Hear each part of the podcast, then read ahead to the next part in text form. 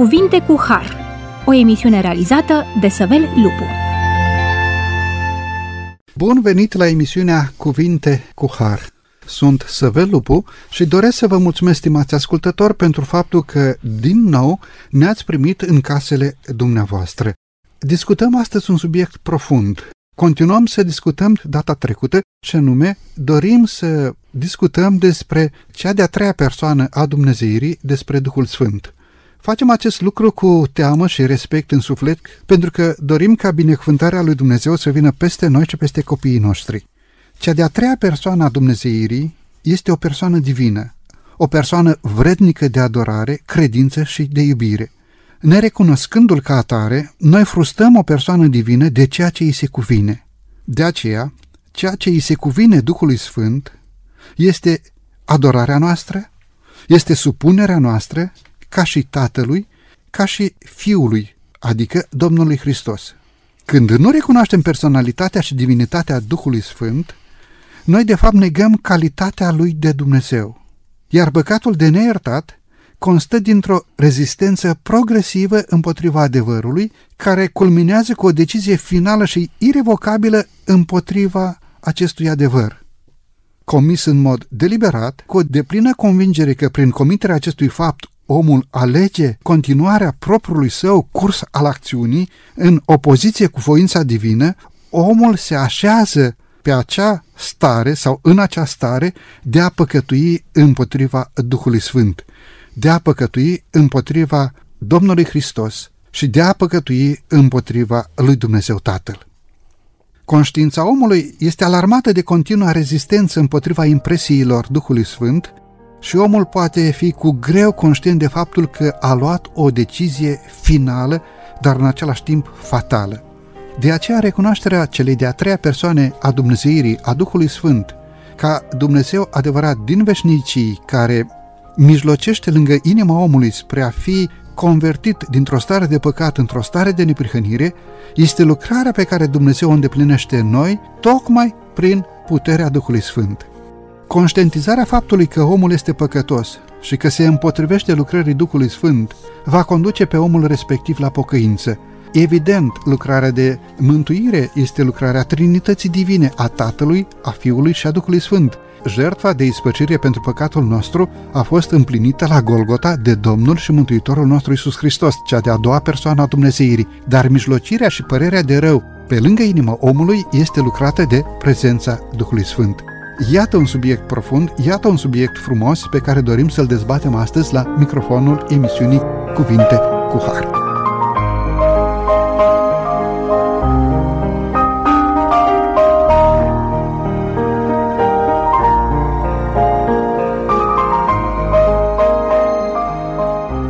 Discutăm acest subiect frumos împreună cu domnul pastor Chirleanu Eugen. Domnule pastor, bine ați revenit la microfonul emisiunii Cuvinte cu Har.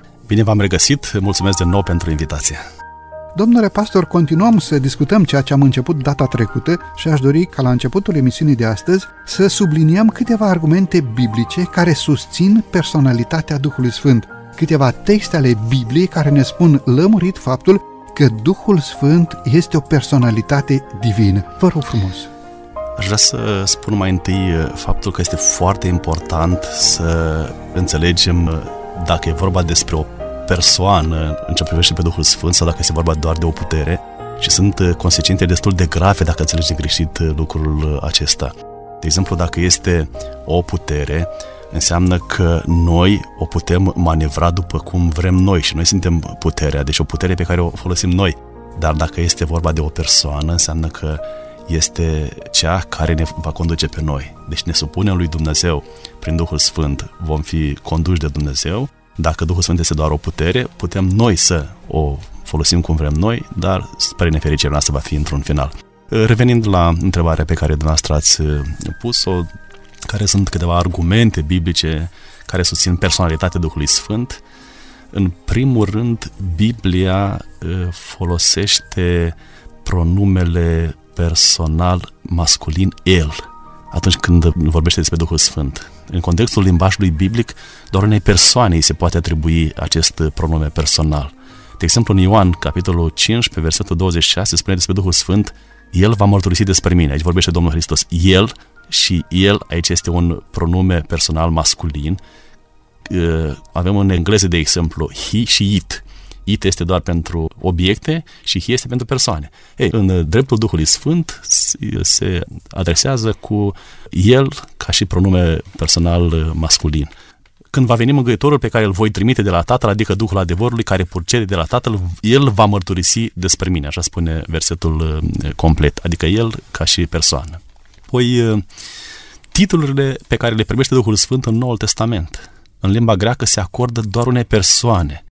De exemplu, în uh, Ioan, capitolul 14, versetele 16-17, spune așa, Eu voi ruga pe Tatăl și El vă va da un alt mângâietor, și subliniez cuvântul mângâietor, care să rămână cu voi în veac și anume Duhul adevărului, pe care lumea nu-l poate primi pentru că nu-l vede și nu-l cunoaște, dar voi cunoașteți că își rămâne cu voi și va fi în voi. Ei, acest uh, cuvânt mângâietor nu poate să fie adresat uh, unui obiect sau unei puteri impersonale, pentru că se mai poate trece cu avocat sau paraclet. Și același cuvânt, mângâietor, avocat și paraclet, se găsește și în dreptul lui Dumnezeu Tatăl și în dreptul Domnului Hristos. Deci dacă Dumnezeu Tatăl nu este doar o putere, ci este o persoană, dacă Domnul Hristos este de asemenea o persoană, Duhul Sfânt este de asemenea persoană, deci are personalitate. Domnul Isus vorbește despre Duhul Sfânt ca fiind un înlocuitor al său pe pământ. Cum poate să înlocuiască un obiect, o putere, o energie, să înlocuiască o persoană? Asta înseamnă că acest înlocuitor trebuie să fie o persoană divină, pentru că nu avea cum să-L înlocuiască pe Isus Hristos altcineva. Eu voi ruga pe Tatăl și El vă va da un alt mângâietor care să rămână cu voi în viață. Același cuvânt este folosit și în dreptul Domnului Hristos, mângâietor. Spune Ioan în prima lui epistolă, la capitolul 2, versetul 1, copilașilor, vă scriu aceste lucruri ca să nu păcătuiți, dar dacă cineva a păcătuit, avem la Tatăl un mijlocitor, adică paraclet, pe Iisus Hristos cel neprehnit. Același cuvânt mijlocitor și în dreptul Domnului Hristos și exact același cuvânt îl folosește și Mântuitorul când spune vă voi trimite un mângâietor în dreptul Duhului Sfânt. Deci dacă Dumnezeu Tatăl este persoană, dacă Domnul Hristos este persoană și Duhul Sfânt, clar reiese din aceste pasaje că este tot persoană. Puternic acest verset, deoarece Domnul și Mântuitorul nostru Iisus Hristos ne trimite un ajutor la nevoie. Ucenicii rămâneau cu această dorință de a fi prezent Mântuitorul permanent în viața lor. Însă Isus Hristos, Domnul nostru, trebuia să se înalțe la ceruri. Și înainte de a se înălța, le promite ucenicilor acest mângâietor divin.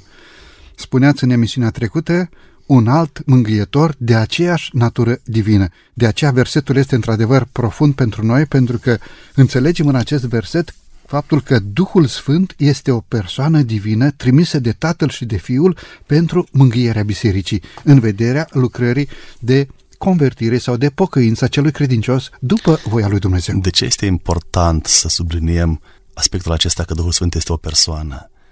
Există tendința din ce în ce mai mare a omului de a conduce, de a stăpâni oamenii încearcă să îl conducă pe Dumnezeu. Și am spus puțin mai devreme, dar să mai subliniez acest aspect, să-l conducă pe Dumnezeu și dacă s-ar putea oamenii să ceară și Dumnezeu să execute. Chiar și rugăciunile noastre, uneori făcute în fugă, sună cam așa, Doamne, te rog, fii cu mine astăzi, păzește-mi casa, păzește-mi copiii, adică noi suntem stăpâni și Dumnezeu este cel care trebuie să execute, Duhul Sfânt, dacă este o putere, o putem manevra noi, dar ar trebui să îi cerem lui Dumnezeu uh, și Duhului Sfânt părerea, să-L întrebăm ce ar trebui să facem ca să fie bine.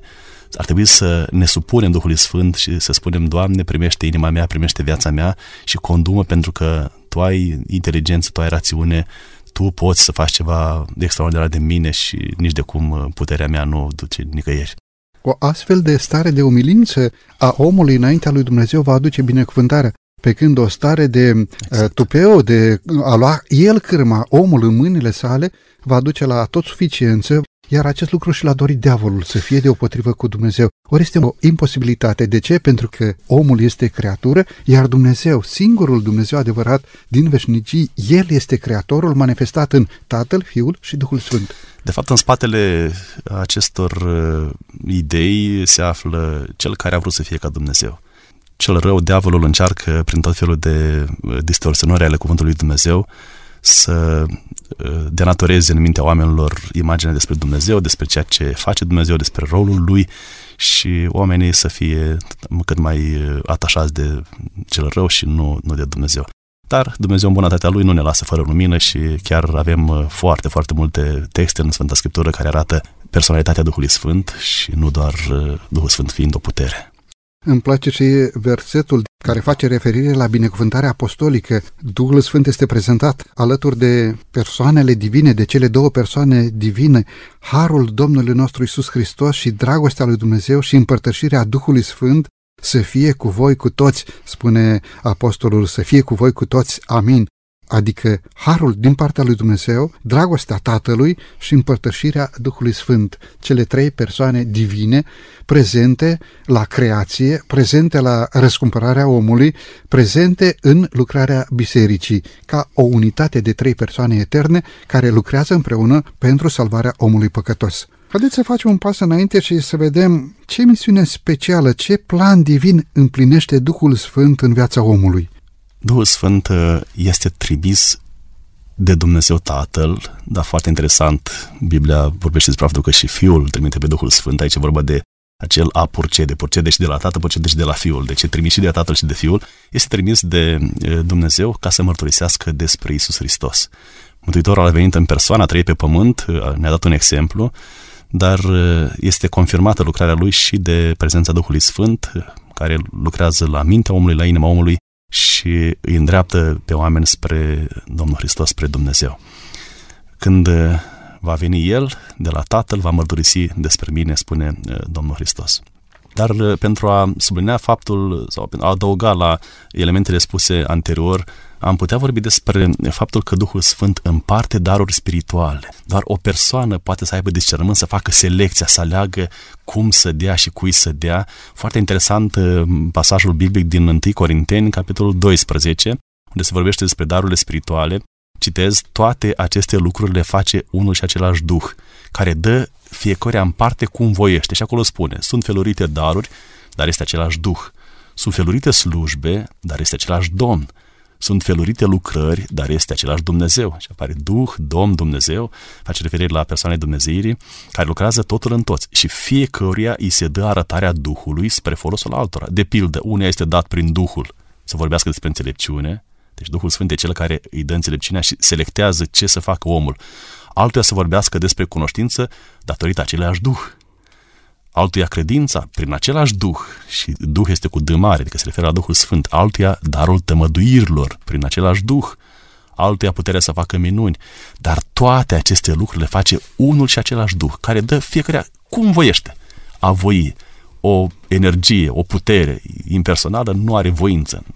Pur și simplu doar execută eventual ordinul altcuiva. Dar spune despre Duhul Sfânt că împarte cum voiește fiecare. Deci este o persoană și mai mult este o persoană divină a cărui voință este salvarea omului păcătos. De aceea mijlocește pe lângă inima și mintea noastră pentru întoarcerea noastră spre Dumnezeu, spre poruncile lui Dumnezeu, spre a trăi o viață sfântă după voia divină a Domnului Dumnezeului nostru. Mă gândesc și la textul din uh, Faptele Apostolilor, capitolul 15, versetul 28. În acest uh, verset ni se spune, despre faptul că Duhul Sfânt lucrează în inima celui credincios, căci s-a apărut nimerit Duhului Sfânt și nouă.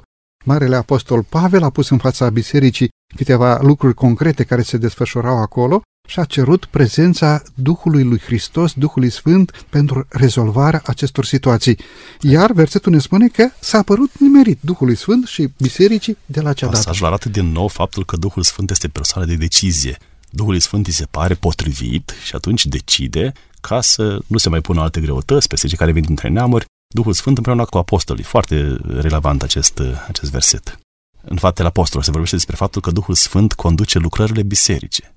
Și în 13 cu 2 spune, pe când slujeau Domnului și posteau, Duhul Sfânt a zis, puneți-mi deoparte pe Baraba și Saul pentru lucrarea la care i-am chemat. Duhul Sfânt vorbește, da? Duhul Sfânt zice, puneți-mi deoparte și iar își decide, hotărăște ce să se facă și dacă oamenii se supun, sunt binecuvântați și au parte de ceea ce este mai bun, dacă nu se supune, este problema lor și vor suporta consecințele. Sau, hai să vorbim în dreptul tuturor. Vom suporta consecințele dacă suntem uh, ignoranți cu privire la această posibilitate. În uh, 1 Corinteni, de asemenea, spune despre Duhul Sfânt că are un templu. Nu știți că trupul vostru este templul Duhului Sfânt, care locuiește în voi și pe care l-ați primit de la Dumnezeu? Deci, iată, Duhul Sfânt are un templu care suntem noi.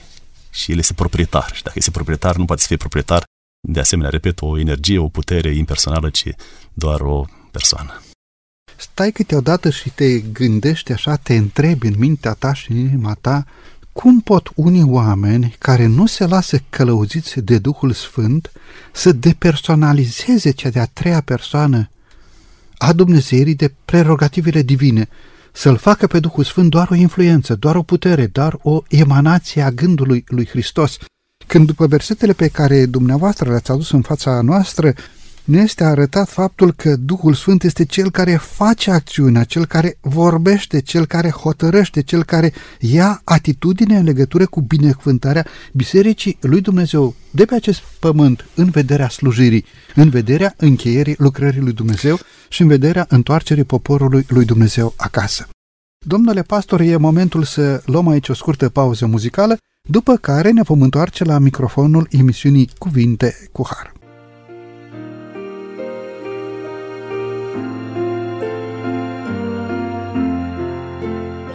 Tată din ceruri, împărat divin, Poți să asculți chiar și o rugă de copil, Chiar dacă cerul e așa de sus, Eu simt că tu ești aproape și mă auzi. Tată din ceruri, eu îmi amintesc Ce-a spus Iisus cu glasul Lăsați copii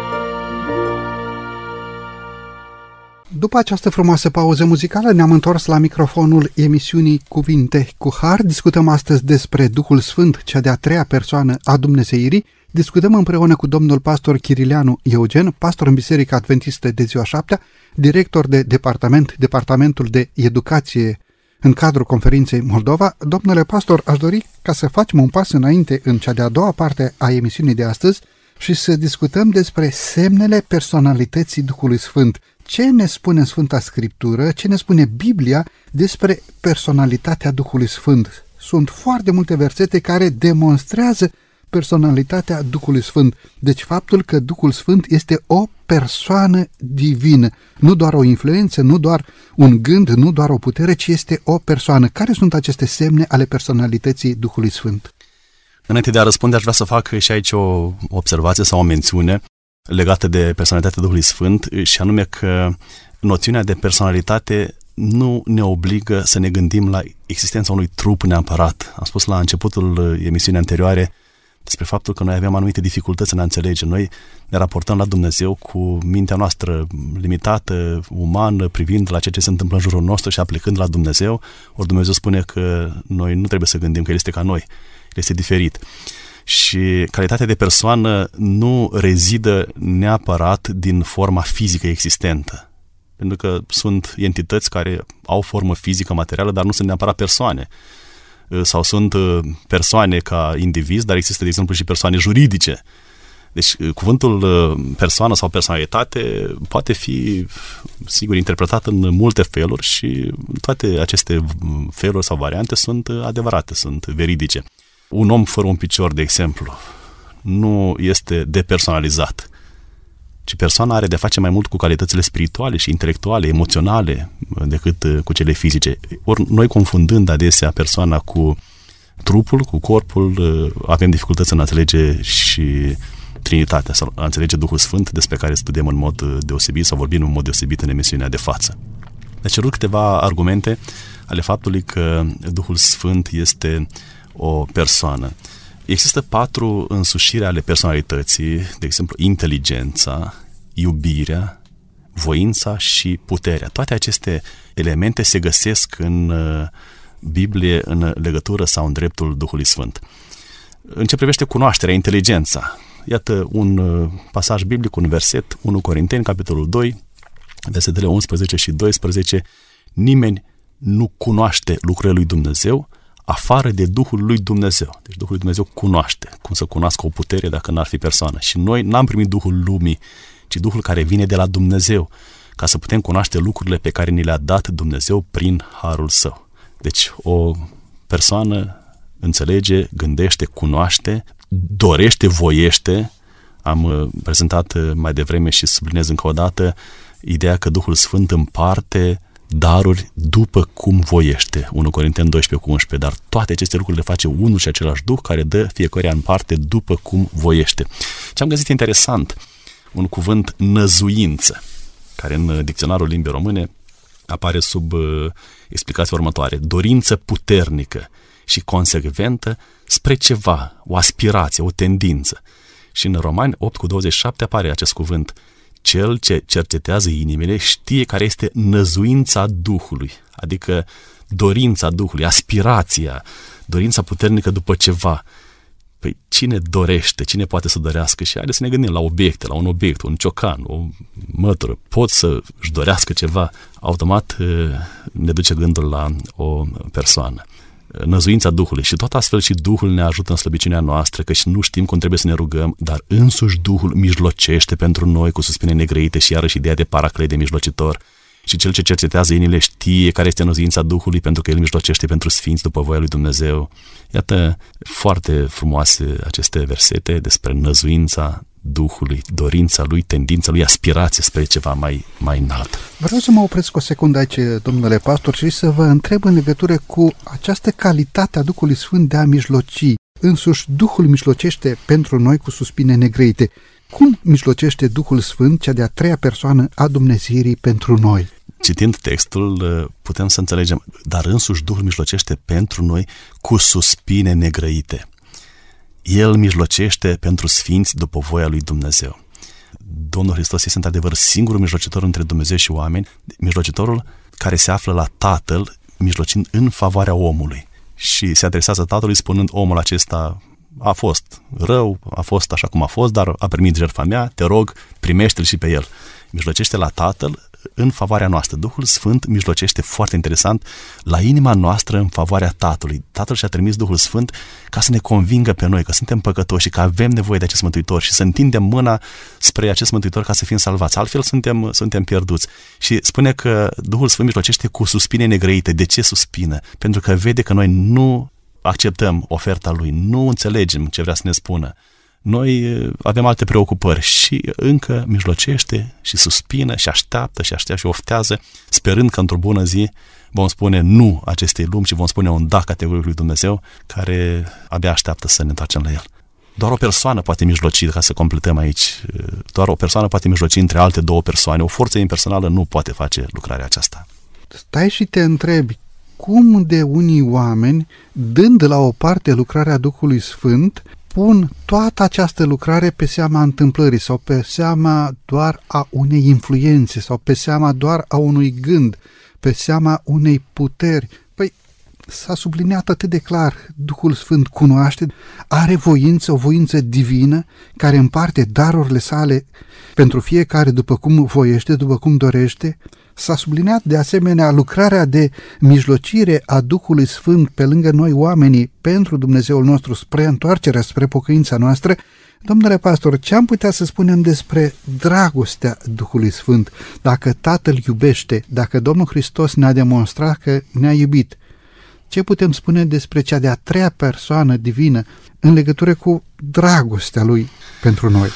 Exact, reiese din uh, câteva pasaje biblice uh, faptul că Duhul Sfânt iubește și are dragoste. Romani 15 cu versetul 30, vă îndemn, dar fraților, pentru Domnul nostru Isus Hristos și pentru dragostea Duhului, să vă luptați împreună cu mine în rugăciunile voastre către Dumnezeu pentru mine.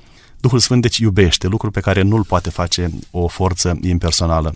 Spuneam ceva mai devreme că pentru a considera o personalitate sau trebuie să întâlnim acolo inteligență, iubire, voință, putere și în ce privește capacitatea intelectuală, de exemplu, găsim următoarele pasaje, dau foarte în rezumat, mi-am notat lucrul acesta, Duhul Sfânt cercetează inimile, Romani 8 cu 27, Duhul Sfânt cercetează lucrările lui Dumnezeu, 1 Corinteni 2 cu 10, Duhul Sfânt înștiințează, Luca 2 cu 26, Duhul Sfânt ne învață tot adevărul. În ce privește capacitatea afectivă a Duhului Sfânt, iubește, am dat textul mai devreme, Romani 15 cu 30, Duhul Sfânt se întristează, să nu întristați pe Duhul Sfânt al lui Dumnezeu, spune alt verset. Duhul Sfânt mijlocește cu suspine. Apoi, în ce privește capacitatea volitivă, voința, Duhul Sfânt dă cum voiește, Duhul Sfânt alege, spune puneți-mi deoparte, sau Duhul Sfânt oprește, deci că Duhul Sfânt nu le-a dat voie să meargă în cutare cetate sau în cutare loc. Iar în ce privește capacitatea de a relaționa, sunt foarte multe pasaje, vorbește, trimite, susține, dă soluții la probleme, îndeamnă, călăuzește, adeverește, ajută, mijlocește, luminează, învață, toate acestea sunt din Biblie și am la fiecare referință. Cârmuiește Galateni, dă viață în Ioan și în Corinteni, mărturisește în 1 Ioan capitolul 4 cu 2, e martor, fapte 5, insuflă, Matei 22, lucrează, 1 Petru, pecetluiește, Efeseni 4 cu 30, botează, 1 Corinteni, poate fi ispitit și mințit, fapte 5, poate fi batjocorit și așa mai departe, o serie întreagă de elemente care arată că Duhul Sfânt este o persoană. Revenind la întrebarea pusă, Duhul Sfânt într-adevăr iubește. Duhul Sfânt uh, are dragoste și asta poate fi uh, așezată, sigur, doar în locul unor persoane. Nu poți vorbi despre dragoste unde nu este simțământ, emoții și așa mai departe. Ați subliniat faptul că poate fi întristat. Păi dacă vorbim despre dragoste și vorbim despre întristare, de fapt vorbim despre prezența sentimentelor în cea de-a treia persoană a Dumnezeirii, în Duhul Sfânt. Duhul Sfânt trăiește sub imperiul simțămintelor, are simțăminte, Trăiește cu simțăminte? Biblia spune să nu întristați pe Duhul Sfânt al lui Dumnezeu prin care ați fost pecetluiți pentru ziua răscumpărării. Arată că Duhul se poate întrista și, într-adevăr, orice persoană are sentimente și o persoană deține și voință și emoții și sentimente, că până la urmă asta definește personalitatea, da? atributele sau calitățile spirituale, emoționale, intelectuale, nici de cum atributele sau calitățile fizice. Putem uh, continua, deci vorbim despre prezența sentimentelor, apoi uh, putem vorbi despre comunicare sau vorbire. Duhul Sfânt comunică, vorbește. 1 Timotei 4 cu 1. Duhul spune lămurit că în vremele din urmă va fi așa și va fi așa. Fapte 8 cu 29. Duhul a zis lui Filip, du-te și ajunge carul acesta. În fapte 13 cu 12, Duhul Sfânt a zis, punem deoparte pe Baraba și Saul pentru lucrarea la care i-am chemat. Iată, vorbește, comunică, dictează, dă ordine. Da? Acestea sunt niște funcții pe care poate să le aibă doar o persoană. A vorbi, a auzi, poate să fie ispitit, poate fi mințit. Sunt mai multe versete în direcția aceasta și mulțumim lui Dumnezeu pentru atât de multă lumină care ne-a fost pusă la dispoziție pentru ca noi să credem în Tatăl, în Fiul și Duhul Sfânt ca o unitate de trei persoane eterne care lucrează mântuirea noastră. Domnule pastor, e din nou momentul să avem aici o scurtă pauză muzicală, după care ne vom întoarce la microfonul emisiunii Cuvinte cu Har.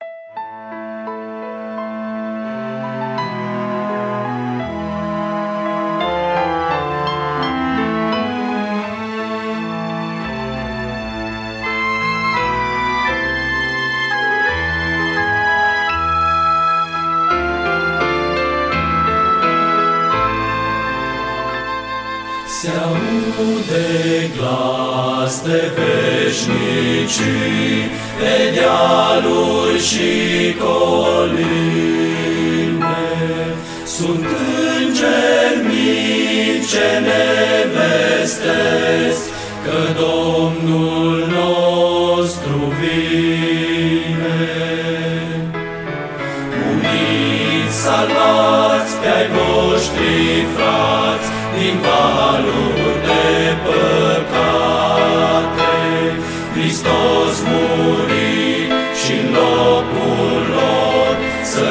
Nu-i lăsați la moarte. Voi luptător pentru Hristos, lucrați cu bărbăție, pe ce pierduse pe pământ, salvați pe vecie.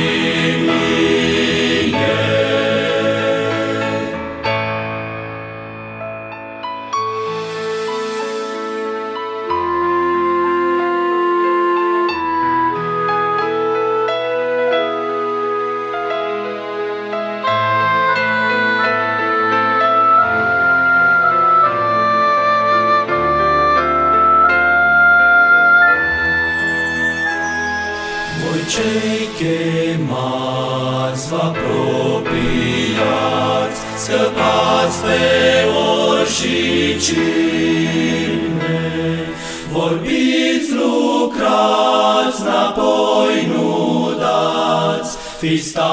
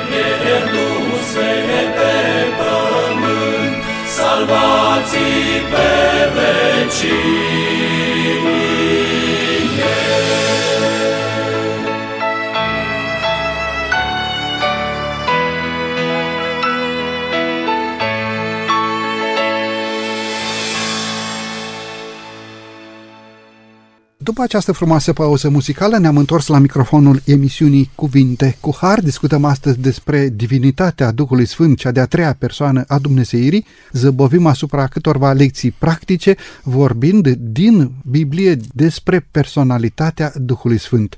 Domnule pastor, continuăm pentru cea de-a treia parte a emisiunii de astăzi să descoperim de pe paginile Sfintelor Scripturi acele versete care ne demonstrează faptul că Duhul Sfânt este o persoană divină. Spuneam înainte de pauza muzicală că Duhul Sfânt poate fi batjocorit, poate fi insultat. Totuși, cel care își dorește o părtășie cu Dumnezeu Duhul Sfânt, cum va proceda în direcția aceasta? Deci, pe de o parte, sunt oameni care batjocoresc pe Duhul Sfânt, sunt oameni care își doresc părtășie cu Dumnezeu în persoana Duhului Sfânt. Vă rog frumos! Dacă Duhul Sfânt ar fi o persoană, mă întreb cum și-ar dori oamenii să aibă o părtășie cu Duhul Sfânt, dar într-adevăr chiar amintiți uh, indirect ideea că Duhul Sfânt poate să trăiască în părtășie. În 2 Corinteni, capitolul 13, versetul 14, se spune Harul Domnului nostru Isus Hristos, dragostea lui Dumnezeu Tatăl și părtășia sau împărtășirea cu Duhul Sfânt să fie cu noi cu toți. Ei, părtășia cu Duhul Sfânt implică obligatoriu personalitate sau reciprocitate. Uh, Termenul pentru părtășie este koinonia, care înseamnă dăruire și primire, și a dărui și a primi. Și dacă Duhul Sfânt uh, n-ar fi persoană, cum ar putea să fie cineva în părtășie cu Duhul Sfânt? Iar cei care vor să trăiască în părtășie, ca să răspund la întrebare, cei care vor să trăiască în părtășie cu Duhul Sfânt, să caute să înțeleagă uh, așteptările Duhului Sfânt de la ei și cu siguranță că această părtășie va fi realizată și va fi reciprocitate. Se vor bucura și Duhul Sfânt pentru decizia omului de a-L sluji pe Dumnezeu, se va bucura și omul pentru că l-a întâlnit pe Dumnezeu prin Duhul Sfânt. Sfânta Scriptură, Biblia, ne spune că Duhul Sfânt ne va aduce aminte de ceea ce am învățat atunci când noi, credincioși, vom fi duși în fața dregătorilor pentru a da mărturie despre credința noastră.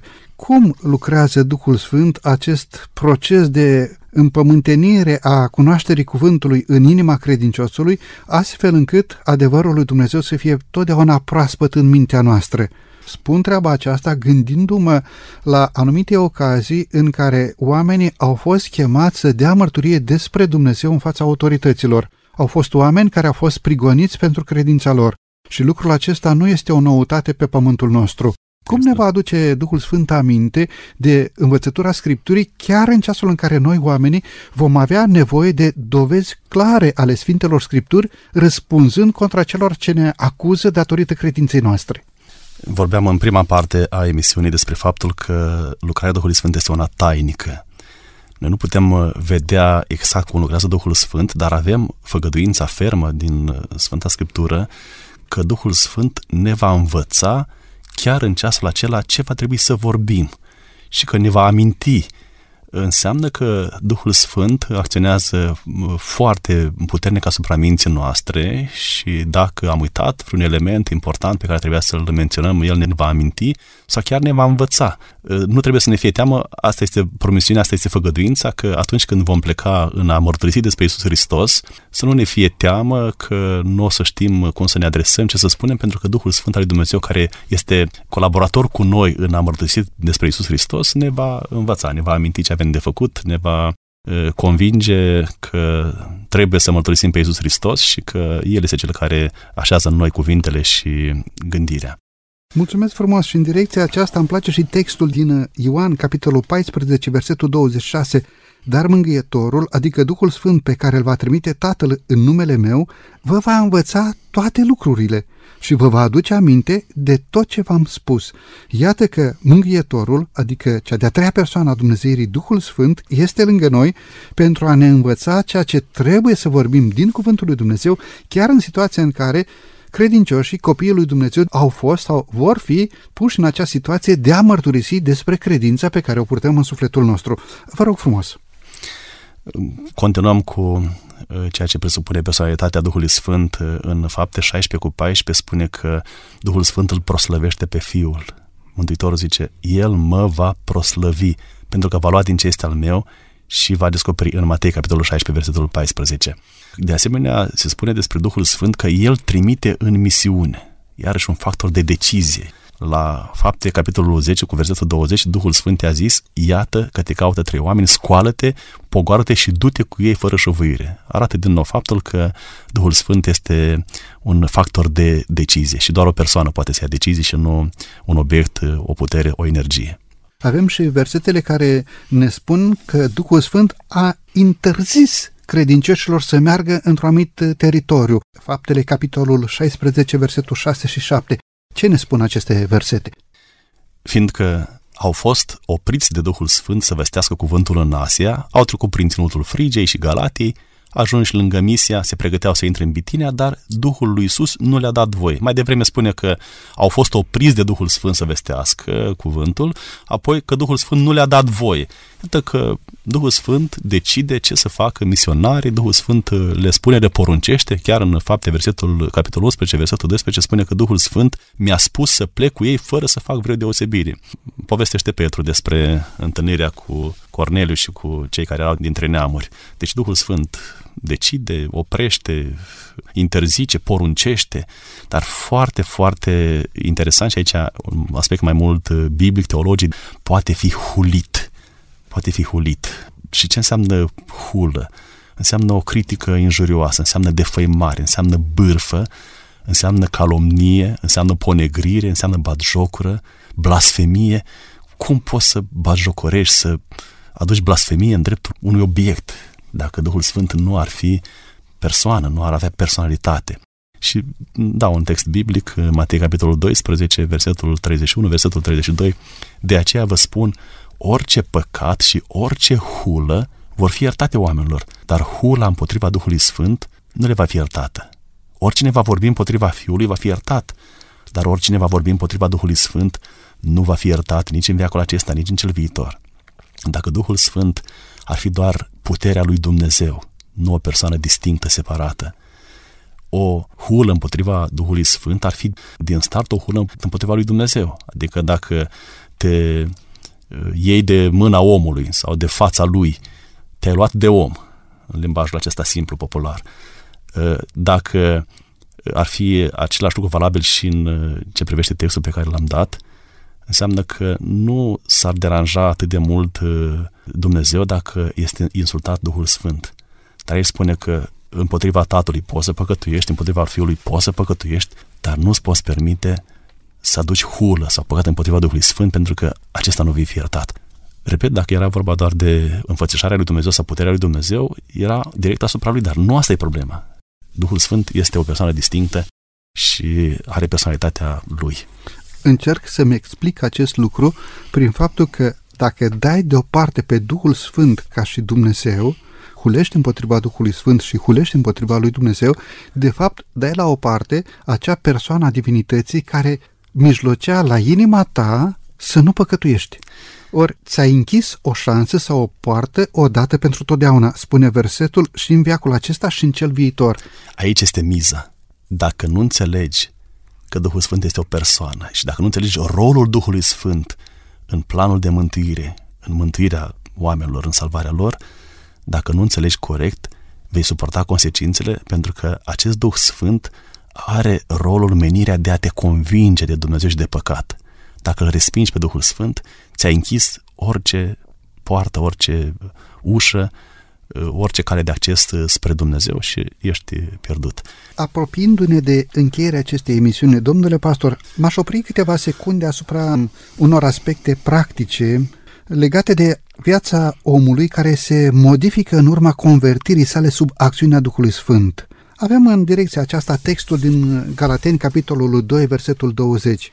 Am fost răstignit împreună cu Hristos și trăiesc, dar nu mai trăiesc eu, ci Hristos trăiește în mine. Și viața pe care o trăiesc acum în trup, o trăiesc în credința în Fiul lui Dumnezeu care m-a iubit și s-a dat pe sine însuși pentru mine. Domnule pastor, știm că acest proces de convertire, de a trăi pentru Hristos, are loc în inima omului datorită lucrării Duhului Sfânt. Însă mă întreb, cum se produce acest proces? E deodată, e puternic, e dinamic sau este un proces tăcut în care omul este impresionat, este atenționat de către Duhul lui Dumnezeu, un pic aici, un pic acolo și astfel în inima omului se produce această lucrare de transformare, această lucrare de convertire sub acțiunea Duhului Sfânt.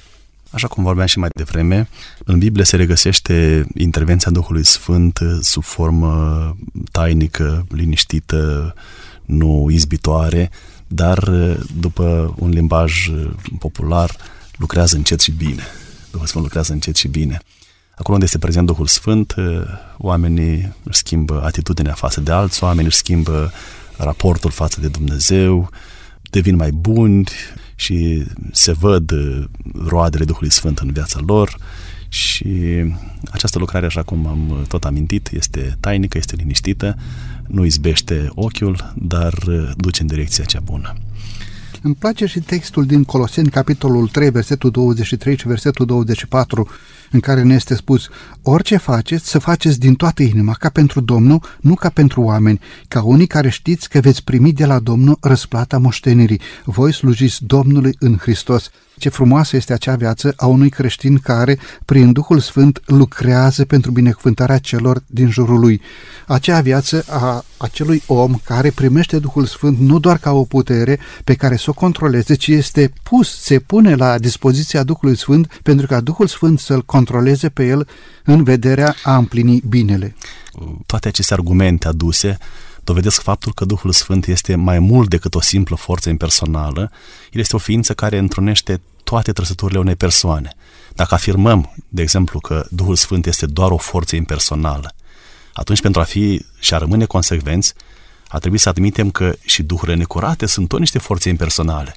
Mai mult decât atât, în acest caz și pe Dumnezeu ar trebui să-L privim ca pe o forță impersonală, deoarece însuși Fiul afirmă despre Dumnezeu că este Duh, cât despre îngeri, despre care autorul epistolei către evrei spune că sunt duhuri slujitoare.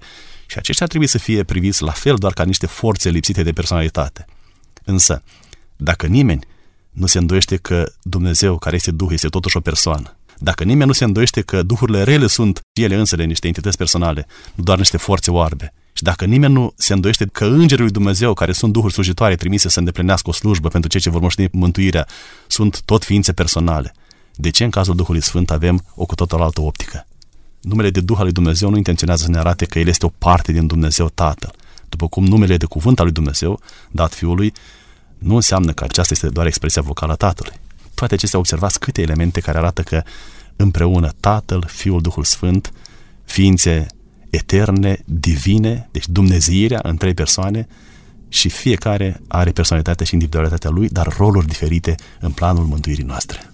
Când te gândești că cele trei persoane ale Dumnezeirii sunt interesate în mântuirea omului păcătos, când acest proces de transformare în inima omului se produce treptat prin Harul lui Dumnezeu, te gândești de fapt la măreția lui Dumnezeu care ne dorește cu ardoare pentru sine. Recuperarea noastră, recuperarea minții, a voinței, a inimii noastre, de la un om păcătos la un om convertit, la un om nou, schimbat prin Duhul lui Dumnezeu, care să slujească pentru slava lui Dumnezeu, dar pentru semenii care poate sunt în necaz, în durere, semeni care poate au nevoie de încurajare, care poate au nevoie de un cuvânt și poate au nevoie chiar de un ajutor material. Mulțumim lui Dumnezeu pentru această lucrare pe care prin Duhul Sfânt o împlinește în viața noastră. Domnule pastor, suntem pe ultimele momente din emisiunea de astăzi. Dacă ar fi un sfat final pentru ascultătorii noștri, vă rog frumos ce ați spune în încheiere de emisiune. Voi încheia așa cum am început uh, prima emisiune despre Duhul Sfânt, și anume că este un subiect dificil, dar fiind uh, dificil, nu înseamnă că nu avem uh, suficientă descoperire. Făcând așa un calcul matematic, cam 90% din tot ce prezintă Biblia despre Duhul Sfânt este clar, se înțelege mai ușor. Poate un 10% este de neînțeles, pare irațional, care să fie atitudinea noastră în fața acestei realități. Dacă 90% este clar, restul putem accepta prin credință un 10%, dar dacă acceptăm un 10% nerațional și respingem tot ceea ce este foarte clar, a cui va fi pierderea. Încurajez pe toți cei care ne ascultă să creadă în ceea ce este clar, să practice ceea ce este clar și acele mici procente de uh, lucruri greu de înțeles să le las în seama lui Dumnezeu care într-o zi le va descoperi și pe acelea și va fi o plinătate a cunoașterii lui Dumnezeu în viața fiecăruia.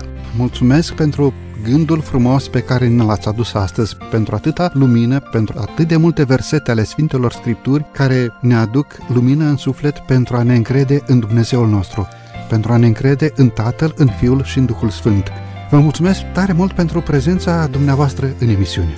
Cu mare drag, nu am făcut decât să așez uh, Biblia înaintea noastră și să arătăm din ea tuturor ceea ce face Dumnezeu prin Duhul Sfânt. Vă mulțumim frumos! Stimați ascultători, doresc să vă mulțumesc din toată inima pentru faptul că timp de 50 de minute ne-ați primit în casele dumneavoastră. Să fie binecuvântarea lui Dumnezeu peste dumneavoastră, peste familia dumneavoastră, peste bucata dumneavoastră de pâine.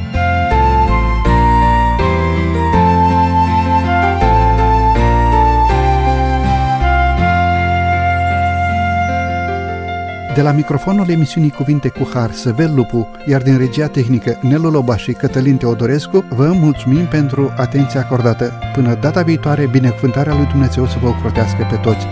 La revedere tuturor!